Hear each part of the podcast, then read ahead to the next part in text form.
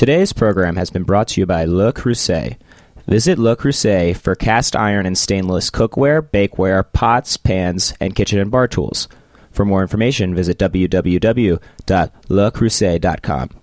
That's L E C R E U S E T dot com. You're listening to Heritage Radio Network, broadcasting live from Bushwick, Brooklyn. If you like this program, visit heritageradionetwork.org for thousands more. Sharp and hot with Chef Emily. Sharp and hot with Chef Emily. Hello and welcome back to Sharp and Hot. I am your host, Chef Emily Peterson, coming to you live from Roberta's Pizza in Bushwick, Brooklyn. This is episode 25. Matt, we are a quarter century today. Woo! Thanks for being on the air with me, my co host, co pilot. Matt Wang. And uh, to celebrate, uh, and in keeping with Heritage Radio Network's thematic plans for 2014, we are going to have on air with us Ron Kean. Ron is a state poultry specialist with the University of Wisconsin Extension. He teaches breeder, uh, breeder flock and hatchery management and biology and appreciation of companion animals at the University of Wisconsin Madison. And he writes the answer column, sorry, the answer man column for Backyard Poultry Magazine.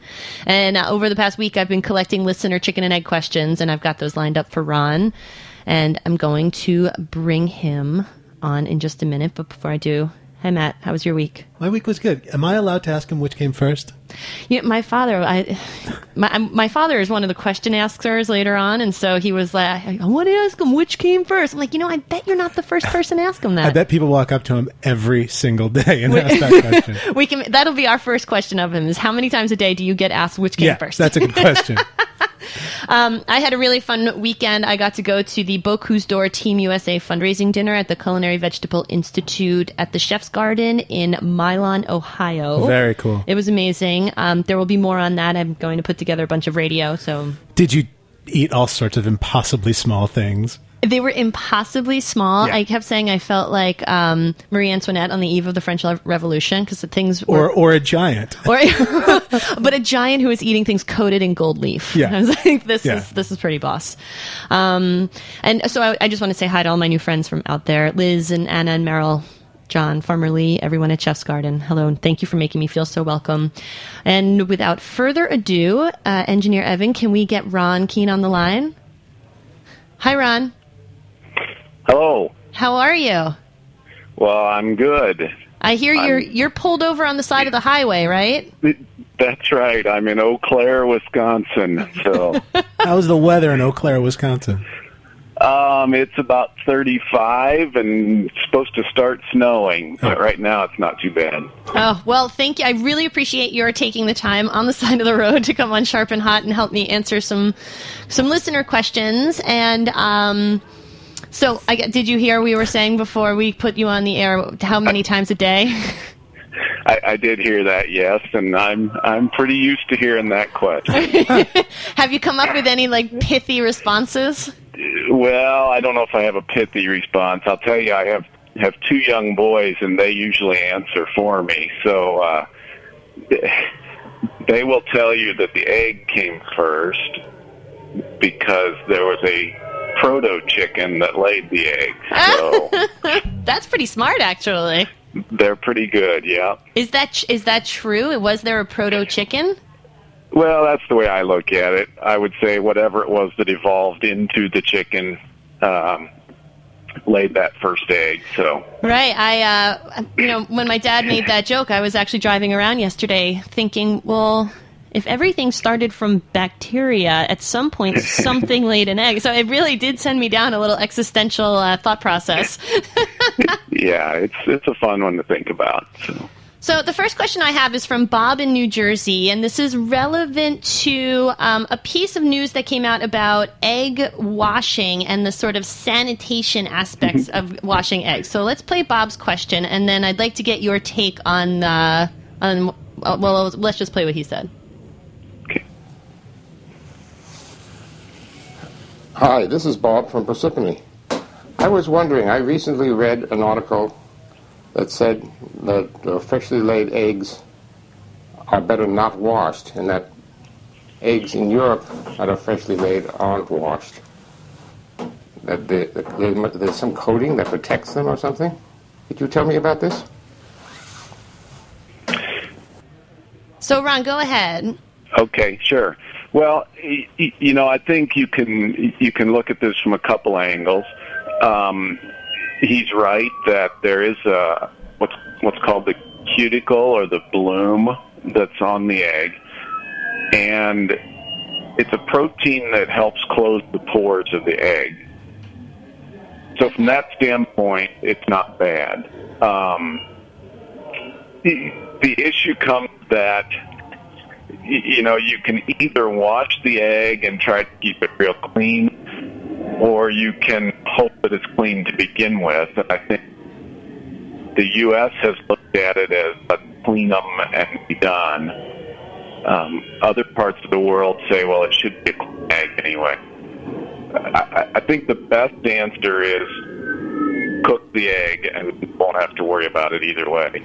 But, And uh, when you say cook the egg, are we able to eat a runny yolk and still be safe? Is it just until the yolk or until the white is set? Sure. Um, I, I would say you, you can't be 100% safe with that, but I think the odds are pretty good. Um, it is possible for there to be salmonella in the yolk, but the odds are very slim. Um, and so, you know, you could eat a lot, a lot of eggs. I've, I've heard estimates of one in 20,000 or something like that. Um, so, you know, I think you can't be 100% sure, but you'd be fairly safe. And so, why don't could you um, give everybody sort of a background on how did you fall in love with chickens? Like, how did you get to make this your career? Sure. Well, interestingly, they tell me that in second grade already, I told people I was going to work with poultry. So it, it's been a lifelong thing. Um, I grew up on a small farm, and so I think having chickens and especially hatching baby chicks was really quite interesting and, and really got to me very early on. Um, so yeah, from then on, I've I've really known that I was going to work with poultry. That's Went to- awesome. I uh, oh sorry, go ahead. Yeah, go ahead. You went to school. That's okay. I was going to say, well, I went to the University of Nebraska then and uh, studied animal science, and then did a master's in poultry breeding after that at Iowa State, and that got me here. So, I've always envied people who have such a linear life, like professional life story. I'm the polar opposite, and I just I envy that that that knowing Sure. what you wanted early on. I uh, I started raising chickens from a very young age, also, and one of my young childhood memories is my dad holding a flashlight behind the egg that we were we were hatching in an incubator in the basement. And I've had chickens ever since. It's been a real lifelong love of mine. Um, so so you, uh, in terms of the washing the eggs, what what camp do you fall in? Like if I, I've got eggs, chickens in my backyard, and the eggs do not all come out very clean, am I bet I'm better off washing them in some warm water, right? yeah, I would say if they're visibly clean, then I probably wouldn't worry about it. Um, if they're visibly dirty, then yes, and you definitely want to wash them in warmer water than the eggs are. Uh, that helps. So that if if you if it's cold water, they, the contents of the egg will shrink, and that can contract and pull stuff in through the pores. Oh, that's So you interesting. Yeah, so you want to make sure it's warmer than the egg. So if anything, the inside contents expand a bit and push stuff out of the pores. And how about refrigeration after they've been after they've been washed? Yeah, you know, again, growing up, we didn't, but I would say it's safest to refrigerate them. Um, you know, below 45 degrees, which is what USDA requires when you're selling eggs. and and New York Uh-huh. DOH.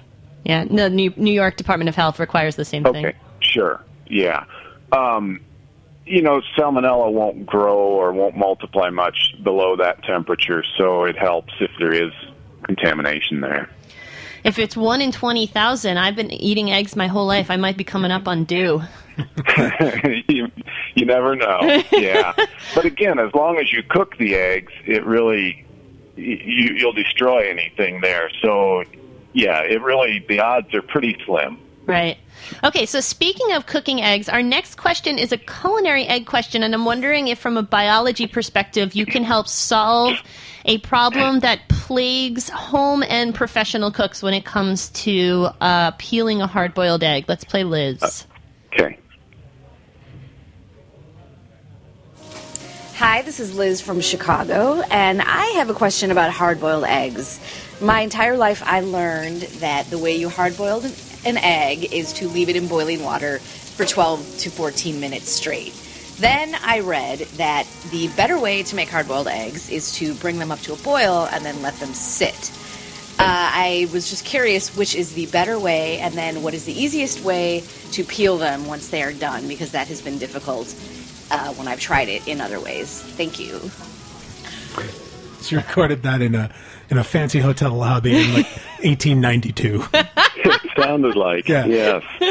Um, okay, so two questions: um, the the boiling method or cooking method, and American Egg Board suggests the latter, which is to bring them up to a boil uh, and then take them off the heat and cover them and let them sit for 12 to 15 minutes. Um, the method, the first method, really doesn't hurt anything. the The issue probably is you tend to get more green color on Ooh, around yeah. the yolk.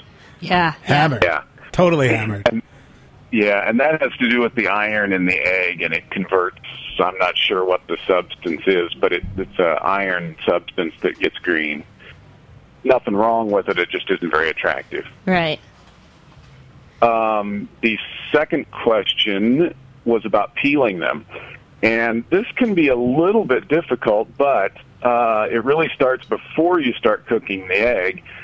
And that is if you can get eggs that are, you know, 10 days to two weeks old, Okay. and that helps considerably. What happens is, as the egg ages, um, there's a few changes inside, but mostly you get some water evaporating out from the egg. And so there's an air cell then that forms in the egg, and the older the egg, the bigger that air cell is. When you cook them, then that leaves some space for uh, air between the shell and the egg, so they'll peel easier. Now, I heard Harold McGee, uh, the food science columnist for the New York Times, said to add baking powder to the water to change the alkalinity, and that would aid in peeling. But I, I have to say, this has been a pet project of mine my entire professional cooking career, and I've. I've tried everything, including the baking powder, and I'm wondering if you know what what's the baking powder supposed to do to the egg? You know, I don't know. I've heard a lot of people say adding salt will help too, um, and I I don't know that that holds up to research. Some people say poking a hole in the egg, um, and that may because it allows a little water in between again between the membrane and the shell. You might see some, um, but I think really again the age of the egg is the best thing. Right. I actually bought a kitchen utensil when I was overseas in Germany for making uh, boiled eggs called an egg pick, and mine's the shape of an egg, and then it has like a cartoon egg, and it has a yellow center, and it, the yellow center you press the round end of the egg where the air sac is down, and Yeah. it reveals a pin. That pin punches a little tiny hole. And Sure. I, I have found that that does help. And then immediately um, running them under cold water will help shrink the Right. shrink also. Yeah. Yeah, Yep, and the other true. one is as soon as they come out of the hot water, you crack them immediately before putting them in cold water. 'Cause Okay. That, that releases some pressure. That's an that's another restaurant trick. That's a Um, good. I've also worked in restaurants where they reserve uh, the older eggs for, for cooking as suggested. I'm gonna try with the aging because I've I've boiled some pretty old eggs and it doesn't it's not a hundred percent guarantee. Yeah, it may not be a hundred percent, but it, it should be better. Right. And in- in terms of the, the cooking method, I do your method, but eight minutes and not fifteen minutes. Okay. And that that's pretty surefire. Okay, I'm sure. a I'm a nine minute girl. Are you? I'm a nine minute girl. there you go. Just ever so slightly more set. Yeah, I, I like fudgy. I'm fudgy. I'm still from the Midwest where we overcook things. I guess. That's, uh, So my um, other egg I guess it's an egg protein question. Is so in my flock at home, I have a variety of different brown egg layers, and each of them lays a different shape egg, and I don't know who's who, but between the eggs, the texture of a cooked fried egg white varies dramatically between the different shapes and sizes of eggs.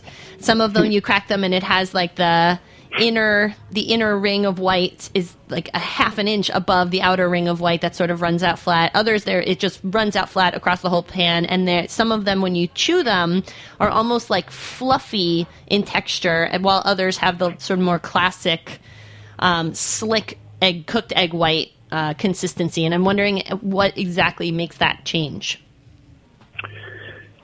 Well, that's a good question. Um, I, you know, age of the egg certainly has a lot of effect on that. Uh, again, so a really fresh egg will have a very thick white. It'll stand up tall.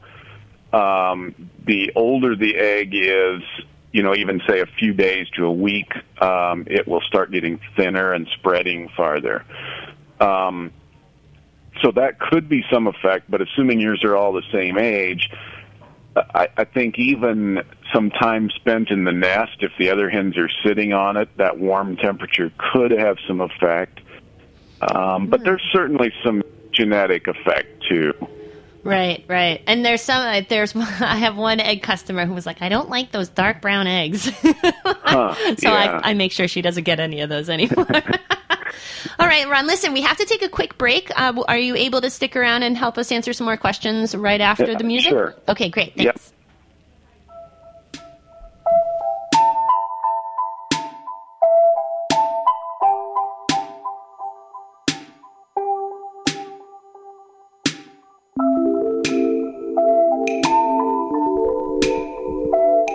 Today's music is by Tackstar on heritageradionetwork.org.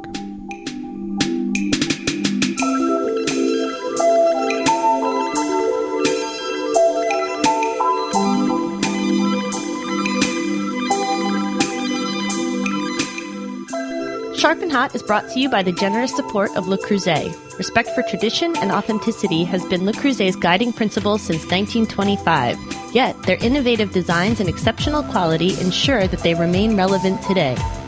The company began in 1925 when a casting specialist and an enameling expert opened their foundries at the crossroads of transportation routes for iron, coke, and sand. That same year, the first French oven was produced, laying the foundation for what is now an extensive range of cookware and kitchen utensils.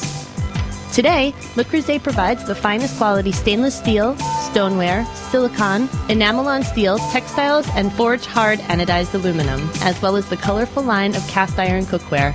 Visit lecreuset.com and shop the full line of cookware, stoneware, bakeware, kitchen tools, wine accessories, and more. Heritage Radio Network thanks Le Creuset for their generous support.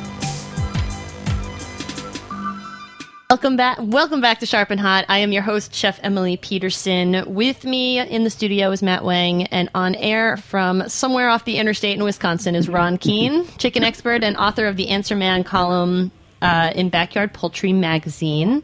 Ron, I'm curious if you could tell me about the new state of matter that's been found inside the eye of a chicken.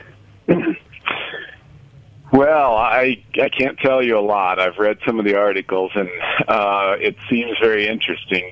But uh, yeah, I can't. That's not my area. Right. Um, it, it sure seems interesting that somehow the rods and cones are organized in a different fashion. I guess. It's it's totally fascinating. Have you heard the um, Werner Herzog uh, clip about him talking about chickens?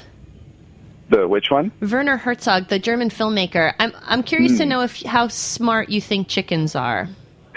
I've not heard that. Um, yeah, that, it's an interesting question with the, the intelligence of chickens. I would say, by and large, we don't think they're probably the most intelligent animal. Um, you know, if you look at their brain size, that's certainly a clue, and it's not very big. Um, that said, they certainly have some some good behaviors. You know, they uh, um, are, are interesting and do some things. So I don't know. I'm a little on the fence there. I'm gonna uh, engineer Evan is going to play this clip, and I play. I- I think this is one of the funniest things on the internet, and I say that as someone who has been a lifelong lover of chickens. So here, let, let's let's give Werner a second. the enormity of, of their flat brain, the enormity of their stupidity is just overwhelming. You have to do yourself a favor when you're out in the countryside and you see chicken. Try to look a chicken in the eye with great intensity. And the intensity of stupidity that is looking back at you is just amazing. By the way, uh, it's very easy to hypnotize a chicken. Uh, they're very prone to hypnosis. And in one or two films, I've actually shown that. That, I I just find that to be hilarious. Why on earth would you hypnotize a chicken? Have you ever? You've never hypnotized a chicken? No. Why would you hypnotize a chicken? Well, I- it's not carrying a wallet. You can't think it's money.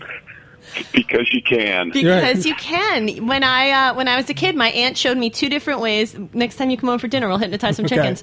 You the first way, and Ron, you can tell me if this is actual hypnosis and if there are other techniques I'm missing. But you can put a chicken's head like on the ground, like you hold her chin on the ground, and then you draw a straight line with a stick in the sand straight out from her beak, and she like gets fr- like she can't figure out how to stand up. Huh. And of course, we say this, and again, I say this as a lover of chickens. I don't, but if you need to email me about anything, Chef Emily Peterson or Chef Emily at sharpenhot.com. and the other one is to tuck the chicken's head underneath her wing and kind of go like that, like move her in a circle in the air, like a one foot circle, and then put her down and she's asleep until you wake her up. Or like, give her a couple minutes and she snaps out of it. I think you're mean to chickens. I am 100% not mean to chickens. They just happen to be good fodder. Is I'll this tell uh, you Literally. quick story about that. We had a professor here at the university that did that, and for the students. And a few years back, some of the students complained, just as you said, Matt, that he was being mean to them, and so he was told not to do that anymore. So Is it mean? Am I being mean to my chickens? I don't think so. I think it's perfectly harmless, but I think some thought that it was. I, I'm I'm going to call Chicken Protective fun them. Services against you. What if we hypnotize it and ask it to like talk like a human? Tell it never to smoke that cigarettes again.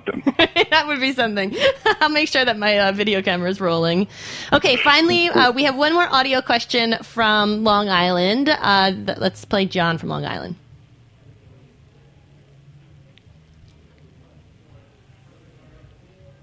Oh, wait a minute. That's me. Oh, Evan's looking at me. my bad. Okay, here it is. Hi, this is John from Hampton Bays.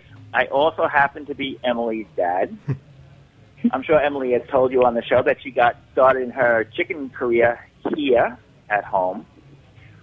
We've had chickens uh, her whole life. And my question is a problem that we always, well, frequently have to deal with is hens eating eggs. And it's a bad habit that some of the birds develop. And the the simple answer is a permanent solution and to soup the, the culprits. But I was wondering if there is a way to break hens of that habit, short of, of making them into stew or soup. Hypnotize them. Anyway, thanks for your help, and I can't wait to hear the answer. So, Yeah, that is a good question.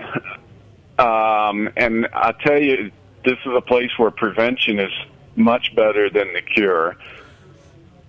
So if you gather the eggs as often as you can and keep the nest dark, um, do some things to keep eggshell quality high so they're not breaking eggs, all of those are good preventive methods. In fact, I often would suggest hanging a curtain across the nest so that the other chickens don't reach in and see the eggs. Uh, the hen will use it just fine and then probably appreciate that. But it, it may help because once they start and once they realize that those eggs are good eating, it is very difficult. Um, yeah. you can design rollaway nests, and there are plans for those on the internet where the egg rolls away from them so they can't eat it. Um, sometimes beak trimming, where you clip the tip of the beak off, will help.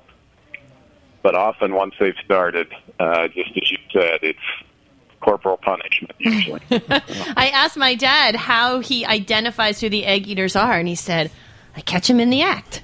It's like you like stake Yeah. out the hen house, and he's like, "Well, sometimes they even have like yolk on their beaks. It's Right. very easy to pick them out." Catches them with egg all over their face.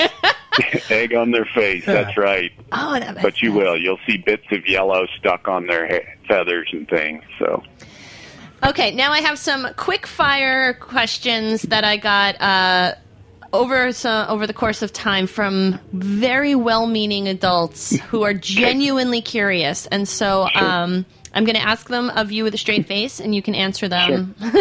Lightning round. do um, do chickens get their periods? Yeah, you know, you sent that to me, and I thought about it a bit. Um, I, I would say basically not, although we don't know a lot about the hormone levels of the chickens. But the thing is, they cycle every day, so even if they do, it's probably just for a few hours. So. Yeah, I want to be reincarnated as a chicken. okay, and uh, do you need a rooster to get eggs? That you definitely do not. And in fact, most of the eggs that you buy in the store have never been anywhere. The hens were never near, near a rooster. Um, now, if you want to hatch the eggs, then you need a rooster. Right. And I have heard people who say that they seek out fertilized eggs to eat, and I have heard people who are horrified to find out they've eaten a, a fertilized egg. Is there a reason for culinary purpose or for eating purposes why one would be better? I, I can understand the aversion to eating a fertilized egg, but I'm curious to know if seeking them out is a better, is that somehow a healthier or better quality egg? I, I don't believe there's any difference, and, and I've never seen any reports that say there's any difference. You know, it's such a small little thing that uh, I don't think you'd notice a difference. And quite honestly, probably a lot of people have eaten fertile eggs sometime in their life and didn't know it. And if you aren't told, you probably won't ever see a difference. That's true for a lot of things. Ron, this has been an absolute blast. Thank you so much for coming on Sharp and Hot. Uh, how can the listeners find out more about you? Well, uh, Backyard Poultry again magazine, so I, I answer questions for that. Um, I do have a website, and if you look at University of Wisconsin Extension slash poultry, you might have to search for it, but that's uh, that's my website. So um, that's probably the best way. All right. Well, travel safe. Thank you for pulling over and talking to us. And uh, I'm gonna I'm gonna go out there and watch my chickens with a whole new sense of intelligence. Very good. Congratulations on 25 episodes. oh, thank you very much. We'll have you back soon. All right. Okay. Bye, bye, Ron. Yep. Bye. All right. That nice Was, fella. that he was a nice guy. Nice fella. That's kind of exactly who I imagined he would be. In my head, he was in a car shaped like a chicken. Not an egg carton, like a No. or like the uh, the uh, Oscar Mayer Wiener mobile. like that, but shaped like a chicken. Okay. Um, listeners, this Wednesday night at Brooklyn Winery, you can join Heritage Radio Network. Uh, some of the hosts will be there, and I think uh, engineer Evan's going to be there. He said he didn't know. Uh, but for our next salon series called The Boozy Bees, we have invited three of our favorite New York City mixologists to come in and uh, mix up some creative cocktails using New York honey whiskey, which is produced by Catskill Provisions in collaboration with the Finger Lakes Distilling Company. There's going to be music from Mr. AOK. I'll be there, so you can come out, have a cocktail, support Heritage Radio.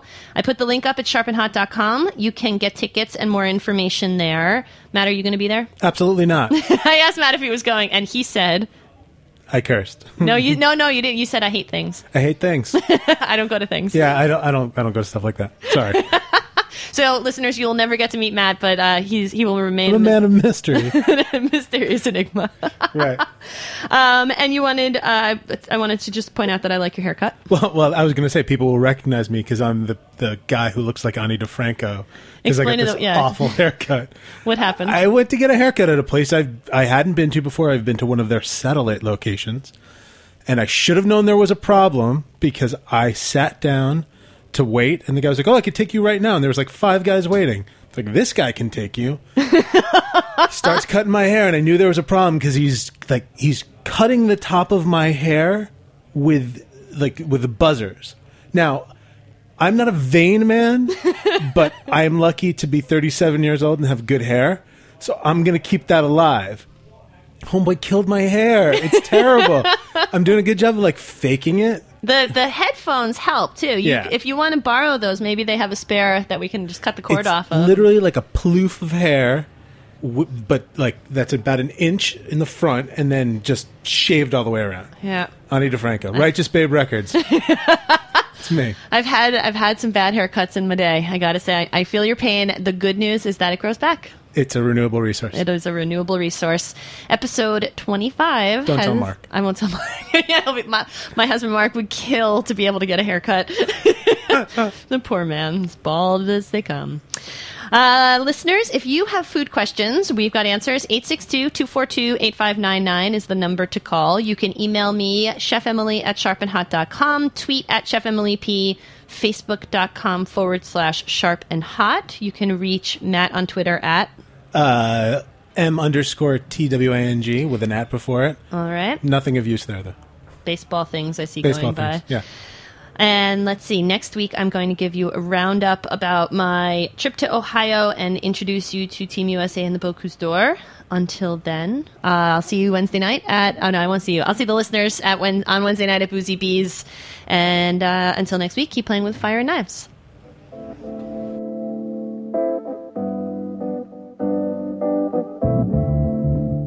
Thanks for listening to this program on heritageradionetwork.org. You can find all of our archived programs on our website or as podcasts in the iTunes Store by searching Heritage Radio Network. You can like us on Facebook and follow us on Twitter at heritage underscore radio. You can email us questions at any time at info at heritageradionetwork.org. Heritage Radio Network is a nonprofit organization. To donate and become a member, visit our website today. Thanks for listening.